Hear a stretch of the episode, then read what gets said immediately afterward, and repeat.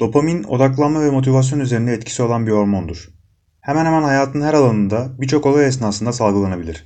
Özellikle bir büyük ödüle ulaşma yolunda ciddi şekilde salgılandığını hissedersiniz. Dopamin detoksunu belki duymuşsunuzdur. En çok dopamin salgılatan eylemlerden bir süreliğine uzaklaşmayı bu şekilde tanımlamışlar. Tabii ki dopaminden tamamen kaçmak mümkün değil.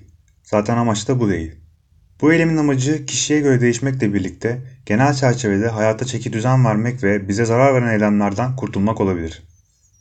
Peki bunu neden yapmamız gerekiyor? Bundan bahsedelim. Vahşi doğada dopamini kolay yoldan elde etmek diye bir şey yoktu.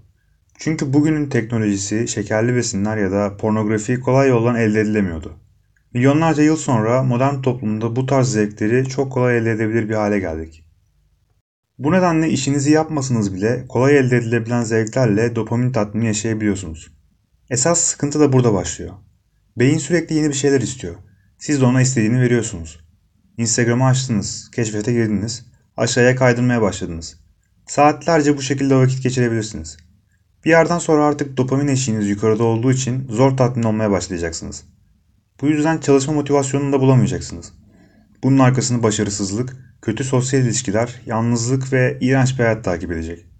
Yani kolay yoldan bir hormonu elde etmek için her şeyinizi kaybedeceksiniz.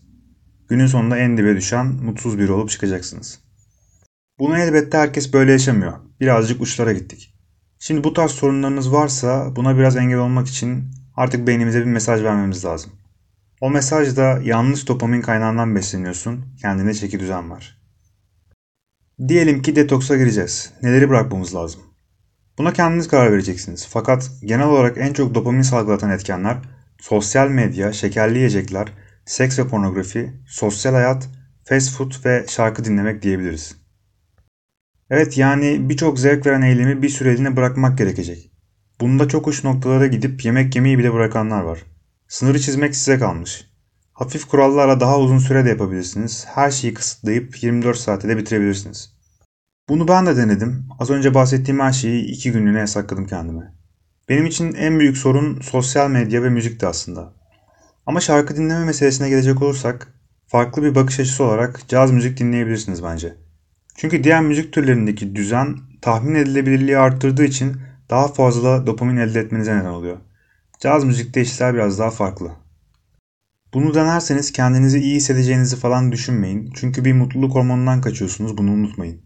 Fakat detoksun sonunda hazlarınızı biraz daha kontrol altına alabilecek duruma gelebilirsiniz. Tabii ki düşük beklentiler daha tatmin edici bir hayat sunuyor bize. Bu doğrultuda artık dopamini sosyal medyadan değil, sorumluluklarımıza çaba harcamaktan elde etmeye başlayabilirsiniz. Seçim size kalmış.